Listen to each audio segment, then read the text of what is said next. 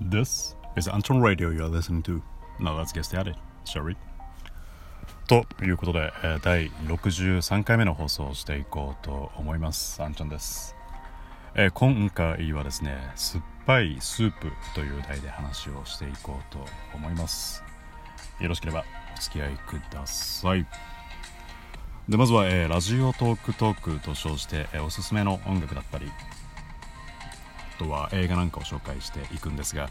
えー今回はですね、えーおすすめの音楽を紹介しようと思います、えー私が住んでる、えー西海岸西海岸？西海岸か。西海岸はロサンゼルスはあんまり四季にメリハリがないんですけれど、まあ、だんだん最近秋っぽくなってきたのかなとなんかしんどいほど暑くなることは少なくなってきたんでですね。うっすらと夏の終わりを感じ始めたんですが日本はどんな感じでしょうか？まあ夏の終わりっぽくもないんですけれどまあまあ夏っぽい曲というかですね。今回はあのニュートン・フォークナーという方の「ドリームキャッチ・ミー」という曲を紹介しようと思うんですがえ番組のところに YouTube のリンクを貼っておくのでよろしければ番組が終わった後にでも飛んでみてください。ニュートン・フォークナーさんはですねあの昔ジャック・ジョンソンとかトリスタン・プリティーマンとかあのサーフロックって言われるジャンルが流行ったと思うんですけれどまあそんな感じですね。なんか海海っぽいというかなんか爽やかな感じのアコースティックな感じの曲なんですけれど。まあまあ残り少ない。言ってもあと1ヶ月くらいですかね夏はね。残り少ない夏なんかに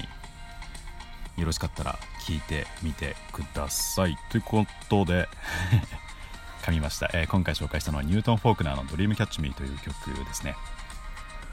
で、えー続いて本編「酸っぱいスープ」という話をしていこうと思うんですが、えー今回、えー台本を書いていないのでグダグダになったら申し訳ないです。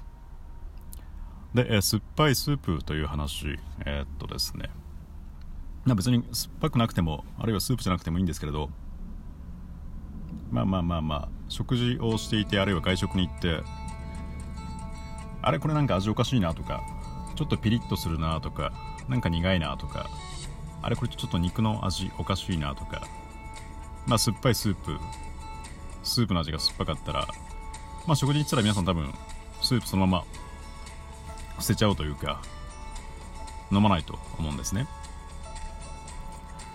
でこの酸っぱいスープっていうのは例え話なんですけれど何の例えかというとあの情報ですね。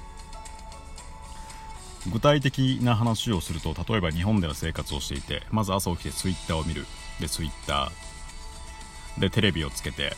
リビングに行ってテレビをつけてでテレビのコマーシャルあるいはテレビの内容そのもの。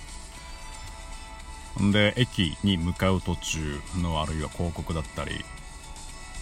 で駅の中でまた広告。あるいは聞いてるラジオ。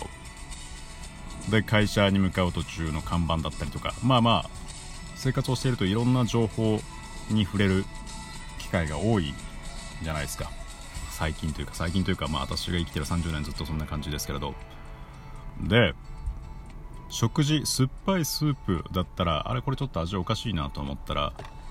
食べるのをやめる。あるいはその酸っぱい部分を取り除いてそれ以外を食べると思うんですけれど情報も同じようにした方がいいと。まあきな臭い情報というかうさんくさい情報というかあれこれちょっと言ってることおかしいなとか例えばそれが上司あるいは親族あるいはパートナーであってもあれこれちょっとおかしいぞっていう時は丸飲みするんではなくてそこを取り除いて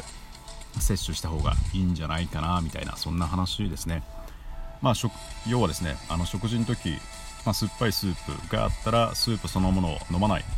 あるいは酸っぱい部分を取り除くじゃないですか。で情報に関してもそうした方がいいんじゃないかと。まあこと信頼してる人ですかね。どこだとちょっと酸っぱいスープ出しても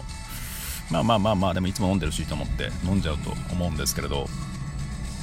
意外と情報咀嚼咀嚼っていうのは噛むっていう意味なん意味ですね。で咀嚼した方がいいんじゃないかなと思います。情報なんかも。今ねそれこそいろんな情報が溢れているんでですね情報を全部そのまま丸飲み胃に収めてしまうと、まあ、どっかで悪いものを食べているというか変な情報が入ってきてしまうこともあると思うんで、まあ、一度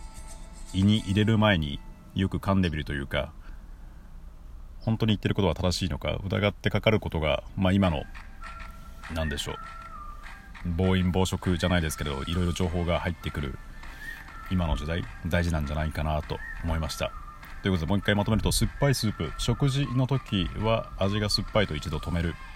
じゃないですか。食事をするのを。で情報に関しても、まあ、疑ってかかってですね。ちょっとこれきな臭いなとかあれこいつ壺売ろうとしてんなとか。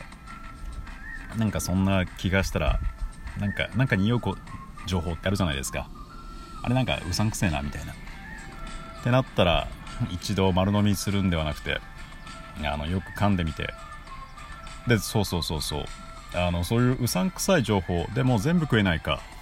というと多分まあ拾えるところは拾えると思うんですよ。まあこいつ、うん、言ってること8割違うけどまあまあ2割くらいいいこと言ってるなみたいな。でその2割くらいは、まあ、せっかくだから摂取しちゃっていいと思うんですよね。まあまあっていうこの私の考え自体があの皆さんで咀嚼していただいて皆さんそれぞれであの摂取というか食べていただければいいと思うんですけれど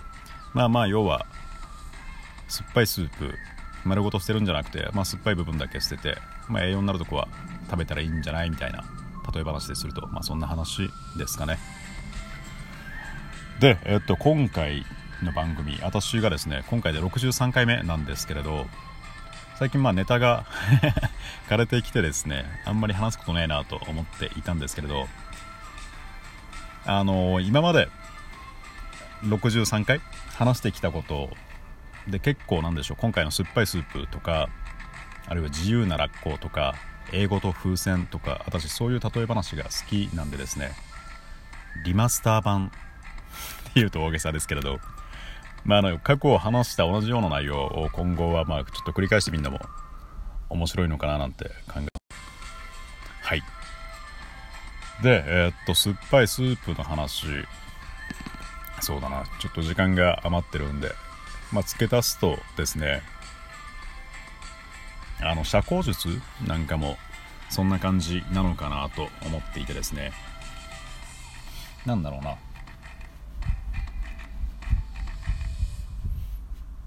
とねこのスープすっぺなとこいつうさんくせえなって思った時。正直まあ結構私生活しててあるんですけれどまあうさんくさい以外でもあれこれは本当に俺が悪いんじゃなくてただ相手の機嫌が悪いだけだなとか上司とかねあるいはパートナーとかそういう時は正直あこの情報は丸飲みしちゃダメだともうすぐパチッと判断をするんですけれどもうそれを表に出すことなくするのが社交術かなと思っていましてあこれは食べれないわと思ってるんですけれどでもまあま